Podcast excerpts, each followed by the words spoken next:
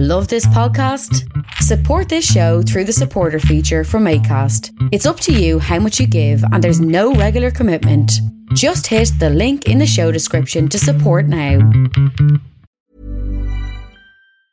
Hiring for your small business? If you're not looking for professionals on LinkedIn, you're looking in the wrong place. That's like looking for your car keys in a fish tank. LinkedIn helps you hire professionals you can't find anywhere else, even those who aren't actively searching for a new job but might be open to the perfect role. In a given month, over 70% of LinkedIn users don't even visit other leading job sites. So start looking in the right place. With LinkedIn, you can hire professionals like a professional. Post your free job on linkedin.com slash people today. Hey, I'm Ryan Reynolds. At Mint Mobile, we like to do the opposite of what Big Wireless does. They charge you a lot we charge you a little. So naturally, when they announced they'd be raising their prices due to inflation, we decided to deflate our prices due to not hating you. That's right. We're cutting the price of Mint Unlimited from $30 a month to just $15 a month. Give it a try at mintmobile.com slash switch. $45 upfront for three months plus taxes and fees. Promo for new customers for limited time. Unlimited more than 40 gigabytes per month. Slows. Full terms at mintmobile.com. Millions of people have lost weight with personalized plans from Noom like Evan, who can't stand salads and still lost 50 pounds. Salads, generally, for most people, are the easy button, right? For me, that wasn't an option. I never really was a salad guy. That's just not who I am. But Noom worked for me. Get your personalized plan today at Noom.com. Real Noom user compensated to provide their story. In four weeks, the typical Noom user can expect to lose one to two pounds per week. Individual results may vary.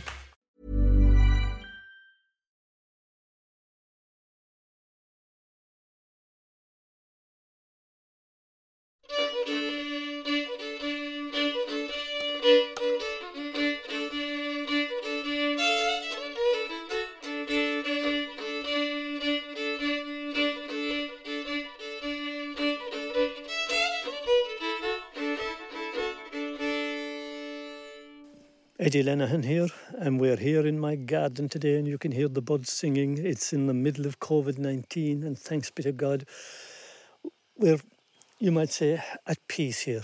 Beautifully, beautifully country, the birds singing, as I say, sun shining, and it's good to be alive in the middle of all this, this terrible pandemic.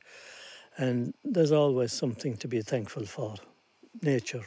Nature is a grand thing too and uh, please God, we'll soon be out of this.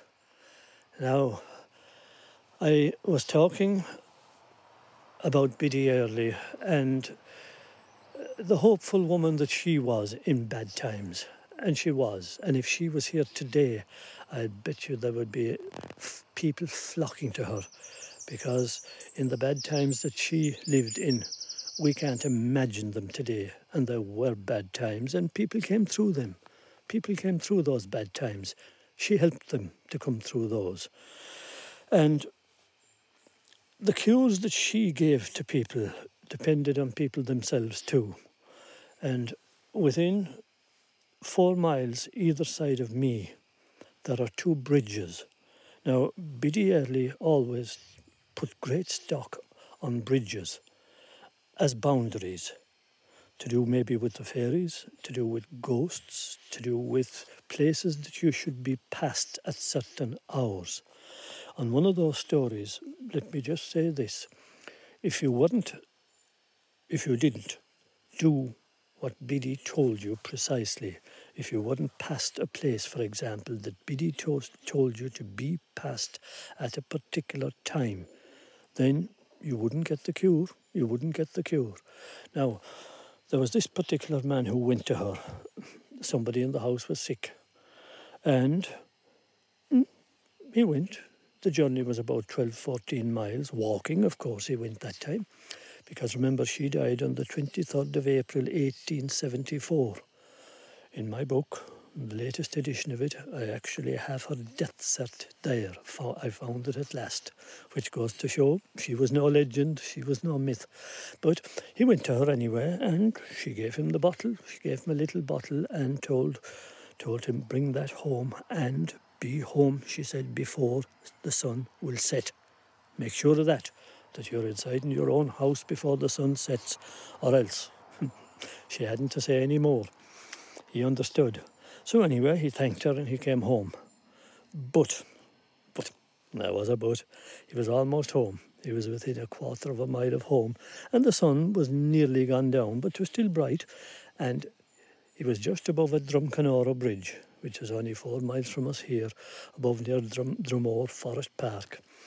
And he met this old lady, a neighbour of his, a neighbour, a good natured old woman. She came out to talk to him. And they were chatting away, chatting away, and you know yourself, when people start chatting, they'll forget about this, that, and the other. And suddenly he noticed that the sun was almost gone down. It was half gone down. And oh Lord God, the, the cure, and he remembered what Biddy had told him, and he ran for it. But the sun was just gone down over the horizon as he made it in the door, just in the door. It wasn't fully dark yet, in the door. And he went up into the room where the man was in bed. Maybe it was a brother of his, or I don't know, a son. It was a member of the family anyway. And he applied the cure, gave the bottle the way that Biddy told him. And and as I heard the story from the man that told me, the cure almost worked. The man partly recovered but his head was always twisted slightly sideways afterwards. He hadn't done exactly what Biddy told him. The sun was nearly gone down, but but the man always had a twisted head afterwards. And the man who told me the story knew knew the man who got the cure as an old man, but his head was always slightly twisted. The man the man hadn't obeyed her orders precisely. Now that's above there at Drumcanora Bridge, I could show it to you. And up there on the Gort Road, there's another bridge, Bunnahow Bridge they call it. It's on the N18, the old road to Gort, before they built the M18. Bunnahow Bridge was a place that they all, Biddy always warned people to be passed at night and several people went to Biddy, of course, from Gort and from all the places around because it wasn't too far to her place over in Feakle. But she always warned them if they had to pass that place at night, that that was not a lucky place. Be past it by a certain hour or else. The or else she never had to explain to them, but it was a case of there'd be something waiting for you there. It wasn't a lucky spot. And I know several stories about that place. Man was killed there during the Civil War. A black dog used to appear there.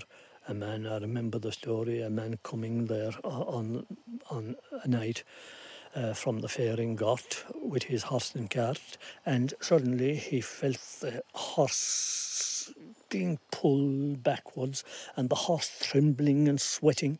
And when he looked back, there was a huge black dog with his teeth sunk into the back of the cart and he pulling the whole thing backwards, horse and all. Now, how could a horse and cart be pulled back by a huge black dog? It was one of them, one of the, the boys, and he ran, ran in a panic to a nearby house where he saw a light and the woman was still open. And he explained the woman handed him out a bottle of holy water and he ran and sprinkled the holy water. Gone dog gone. It was uh, one of the the other crowd, and there wasn't just one story about that. There were several, and Biddy always warned people about that place. Don't be near that place at a certain time, because they'd be there. So she seemed to know that at river crossings, bridges, whatever, because they can't cross running water, but they'll be waiting at running water at the other side for you. That seems to be with those, they can't cross it, but they can wait on either side for you. It seems to anger them that they can't cross it. So she was she was a woman of knowledge in the best sense of the word, a banfassa, but she was always for your good, except in one case, if you had been either to a priest or to a doctor before going to her. Run. She'd run you. No way. She wouldn't kill you then because you hadn't shown faith in her. You came to her first. You came to her first. That was your way of wanting a cure badly enough. And I suppose, you see, it's the very same way today. People go to Lourdes or Fatima or Medjugorje. If you don't have faith, don't bother going. What's the point? But if you have faith, well, then you go. People go there with faith, looking for a cure or a favour. Otherwise, there is no point. Biddy was the very same. And it just shows she had, she had pride in what she did. She wasn't an old hen wife, as they call them in England or whatever. She wasn't an old crone or an old hag. She was proud of what she did. When people went to Biddy Early, they went naturally for a cure or whatever trouble they had, but usually it was for a cure for sickness either in a person or in an animal, or maybe it was for problems that they had with the good people, the fairies, Nadina Ushla, call them what you like.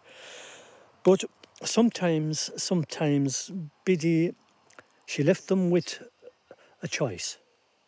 Very often the choice was your own.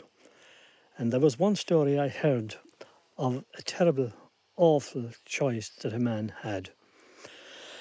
He was a man who had one child, a young son, and his wife died and he married again. Now, we've all heard stories about, oh, the wicked stepmother. She's probably one of the most common figures in, in storytelling, in mythology, and all the rest of that. But this man, his new wife, the child, the child um, and the woman got on very, very well indeed. But the man had a horse, and that horse they were obviously poor people. The horse was their sole way of living. He used to be bringing turf out of the bog, he used to be carting, he used to be ploughing. The horse was his living. But the horse got done up.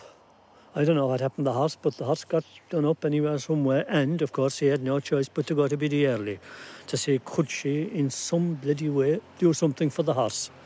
And and he came to her anyway, and she said Look, she said, I will, but something will have to go instead of the horse. And of course, he had heard things like that before, and he was, would say, apprehensive to say the least. And she said to him, Look, tonight at 12 o'clock, the child will sneeze three times. And if you want the child, say God bless us. And if you say God bless us, you'll have the child, but you won't have the horse. And the man, of course, well, and he said, what, what? Well, she said, if you say God bless us, you'll have the child, but you won't have the horse. And if you don't say God bless us, you'll, you'll have the horse, but you won't have the child. And it was an awful, an awful kind of a choice in one way. Now you would think to be no choice at all, child or horse. But he thanked her and he came home and he told the stepmother, his wife. And they had their supper. And the wife said to him, of course, look, you can't, you can't let a, a child go for the sake of a horse. It isn't right. No human being should be left go for an animal. But uh, they went to bed anyway, and midnight came, and the child sneezed once. Nothing. And the child sneezed twice. Nothing and the child sneezed the third time. And the stepmother said, God bless us. And the father said, Why did you say it? And the woman said, If his mother was here, she'd say it. They went out in the morning, and there was the horse with the four legs up in the air, stone dead.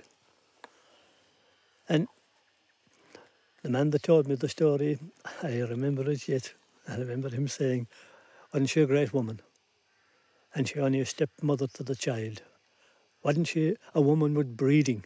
Wasn't she a woman with breeding? And she said, and he said to me, they got on great afterwards and built up and got on well. But he said, if that child had been allowed to die that night instead of the horse, they'd have had a torture of a life afterwards. And it was probably true for him. They'd have been at each other's throats forever after. But they got on great. But wasn't she a great woman when you think of it? And she only, I won't say only, but she was only the child's stepmother. So, yeah, the, the, but you can you can understand his you can understand his terrible dilemma too. They had nothing. They had nothing. You know, none of us understand. None of us understand what we might do when we are put under terrible pressure, and we have no choice. So, so it was that kind of a story. It was that kind of a story when you're in the dark of the night and your back is to the wall. You don't know what you will do. But sometimes there was the kind of choice Biddy left to people. She didn't make it easy for people. In 19th century Ireland, when times were tough, people were poor, and when the landlords ruled, and if you hadn't your rent twice a year on the gale day, if you got sick that time, it was a disaster for you because your family were more than likely to be thrown out on the road. What would your family do? Huh? Now, at that time, it was vital to have somebody like Biddy Early if somebody did get sick or if an animal got sick. Because we'll say if you had only one or two cows, or if you had a horse and you were depending on that horse which person more than likely was depending on that horse. It was a disaster if a person or the animal got sick. You went to Biddy Early. She was a wise woman, she was a sensible woman, and if you went to her, she gave you sensible advice. Sometimes she cured, sometimes she didn't. But it was up to you. Now, if you're going from Ennis here in County Clare back towards Kilrush, you'll come to a village a long village, Lissycasey. And by God, it is a long village. It never seems to end. And there isn't anything much there except two speed limits and a pub and a church, and everything in between is just, oh my God, will ever I get out of this place because it is so long. A nice place, and they keep it very, very well indeed. It's a, a nice village. But, but, in that place at that time, there was this family, poor, like most others. And there was three sons and there were two daughters. And all the time it was a struggle for them to make ends meet, especially when it was coming up to the gale day, rent day. How were they going to pay? And I suppose it wore them down eventually. And they decided that send one of the sons, the eldest son, to America to see could he make something of himself, and maybe them also. Now, the fare to America that time was five pounds. A huge sum of money. five pounds today, five euros wouldn't buy you a pint, hardly. But in those days it was a big sum of money. They hadn't it, but somehow they scraped it up. Maybe the neighbours contributed, maybe the local priest contributed a little bit, who knows? But they scraped up the fare. And they took him. They, they took him down to Queenstown in Cork, Cobh, as they call it now. That's where the sailing ships pulled in. And they wished him well, wished him Godspeed, and may you do well, John. And they saw him off, and they sailed. And at that time, it took roughly six weeks for a sailing ship to get to America, depending on winds and tides. But they made it safely. And of course, seen through Ellis Island, I don't know was his name changed or not, like so many Irish people's names were changed because, remember, a lot of them had their names in Irish that time, and, you know, a garbled uh, version of your name often came out. But he was, he was let through. And we know, we know that this was a true story because he landed just as the American Civil War was starting, 1861. Now, It was either for his good or bad, who can tell? But, like most Irishmen, he joined the Northern Army. We don't know was he conscripted or not, but it was into the Northern Army he went.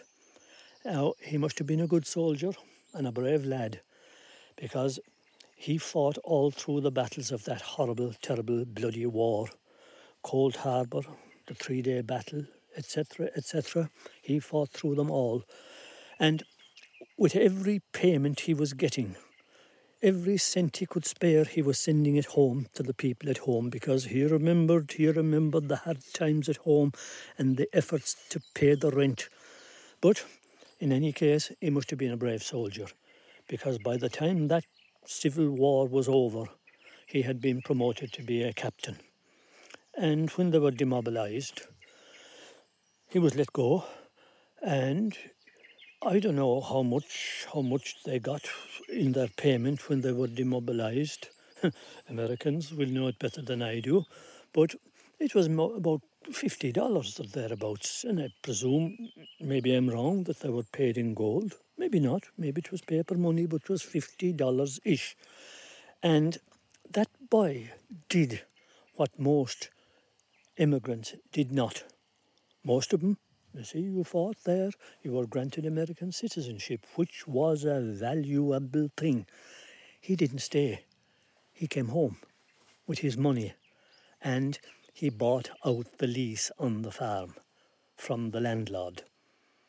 And of course, you know as well as I do that an awful lot of those landlords, they were spendthrifts. They lived above their station smoking cigars and drinking brandy and over in London with their friends, English landlords. Ah, he bought it out. And he built three new houses on the site, on the farm, I should say. And mm, he had enough left for dowries for his two sisters. Now remember, of course, at the time, mm, if a girl hadn't a dowry, she wasn't going to get married at least respectably. And even at the time, if a girl wanted to be a nun, she had to be, have a dowry. And that's not gone away. That's not gone away. In a good third, maybe a half of the world in the year 2020, if a girl hasn't a dowry, she's not going to get married. She's not going to get married. So we think in our stylish West, we might think what we like, but we're living in a, in a little paradise of our own in the West. There's an awful lot of the world where a poor girl is a poor girl, let us say, and that is all.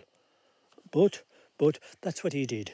Built three new houses, one for himself, one for his, each of his brothers, and he had enough for his sisters. That was great. Now, his mother was still living in the old house, and he was living with her for the moment while the new houses were being built and finished. But uh, this particular night, he was walking out. There was nobody in the new houses yet, but he was proud of himself. He was walking out this night, and he saw a light in the window of one of the new houses where no light should be. And he crept up to the window and he peeped in. And there inside he saw at the big fireplace a sow, a sow, and she facing in to the fire. There was no fire, of course, there was nothing in the house yet. She facing into the fireplace and her backside out towards him. And of course he, holy God Almighty, what's this? And he ran back to the old house to his mother, and he, my mother, my mother, and his mother, in the name of God, what's wrong with you? Wrong? She thought he had drink taken or something, and calmed down. She, she calmed him down anyway, and, and, and what, what, what, what, what? And he told her what he was after seeing out there in the new house. And she was, of course, what, what? And you'd wonder now, why should that frighten a man who had seen terrible things as a soldier? Blood and murder and dismembered bodies and God only knows what. But he was obviously very frightened and he pulled out his mother to have a look. And she looked in the window, and holy God Almighty, she thought it was the devil or something. And you'd think now the first reaction of a woman like that, an old religious woman, would be get the priest. But no, she said, she said, get, get, go, go for Biddy Early. Hmm, strange reaction, but but he did. He did. He out a horse, a saddle horse from one of the neighbours. It was coming near dawn now, and off he went to Biddy Early now. That was 20 miles. Into Ennis, nine miles, and 11 miles more out to Feakle, where Biddy lived at a place called Kilbarron. But of course, when he arrived, it was broad daylight, and there was a queue at Biddy's house. There was always a queue of people at Biddy's house. She was famous by this time, and he had to take his place in the queue. But at last, at last, hmm, he was next in line at Biddy's door. And there was Biddy standing at the half door, because every cottage had a half door that time, and obviously a, a woman's invention to live out the smoke and keep out the hens. Very practical. There was Biddy standing at the half door, and she says, ha, ha, uh, the man from Lissycasey. And I stunned him. How'd she know? But Biddy would know. She'd frighten the life out of people. You could come from 50 miles away and she'd know you by name. She'd know what brought you. But she took him in, made a cup of tea for him, and then she said, Well, she said, there was no more noise out of it. She said, There's a river behind your house, isn't there? And there was. And he was wondering, How, how did she know? And she said, There's a tree knocked across that river, huh? And a short time before, three or four weeks before that, there had been a storm and it knocked the tree across that river. It was more a stream than a river, not very big, but there had been a tree knocked across that river. And she said, the back window of the middle house. How did she know there was more than one house? The back window of the middle house, she said, Did you notice that there's a pane of glass broken? No, he said. I didn't. This was his own house now. How did she know? Well, she said, she said, they're coming across the stream, across that tree, and in that window that's broke. And if you don't go home and cut that tree and fix that window, you'll never sleep in that house. Who were they that she mentioned? He knew. He knew. The fairies, of course, the good people. First thing he did was put his hand in his pocket to pay her. Go home, she said, go home. Do what I tell you. And he did go home and cut the tree immediately. Got his hatchet, cut the tree, and then he went into Ennis when he looked, of course, looked up, and there was at the top of the window a little triangle of glass broken that he had never noticed before. In his own window, in his own house.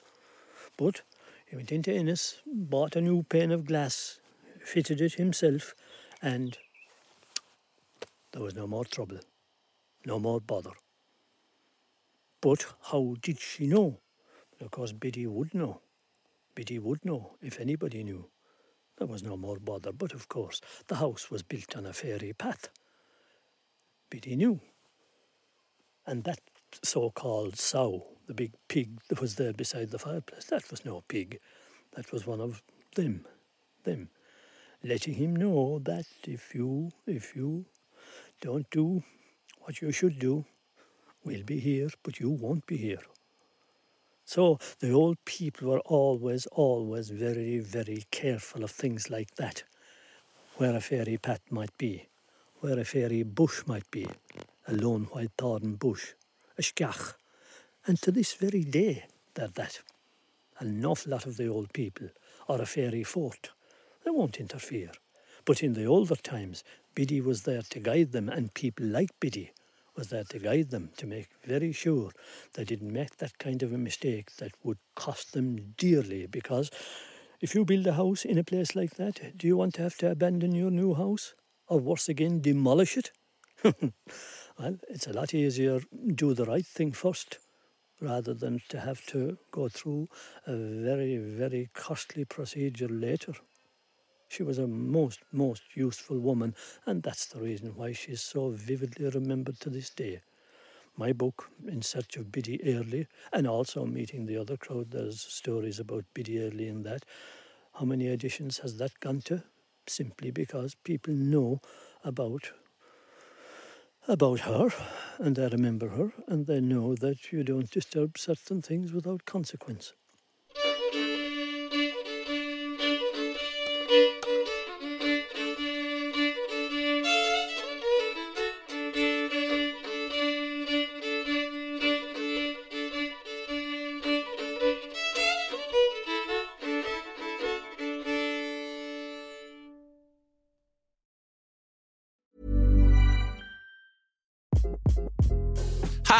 This is Craig Robinson from Ways to Win, and support for this podcast comes from Invesco QQQ, the official ETF of the NCAA. The future isn't scary. Not realizing its potential, however, could be. Just like on the recruiting trail, I've seen potential come in many forms as a coach. Learn more at Invesco.com slash QQQ. Let's rethink possibility. Invesco Distributors, Inc. Hey, it's Paige DeSorbo from Giggly Squad. High quality fashion without the price tag. Say hello to Quince. I'm snagging high-end essentials like cozy cashmere sweaters, sleek leather jackets, fine jewelry, and so much more. With Quince being 50 to 80% less than similar brands. And they partner with factories that prioritize safe, ethical, and responsible manufacturing. I love that. Luxury quality within reach. Go to quince.com slash style to get free shipping and 365 day returns on your next order. Quince.com slash style. When you make decisions for your company, you look for the no brainers. If you have a lot of mailing to do, stamps.com is the ultimate no brainer. Use the stamps.com mobile app to mail everything you need to keep your business running with up to 89% off USPS and UPS. Make the same no-brainer decision as over 1 million other businesses with stamps.com. Use code program for a special offer. That's stamps.com, code program.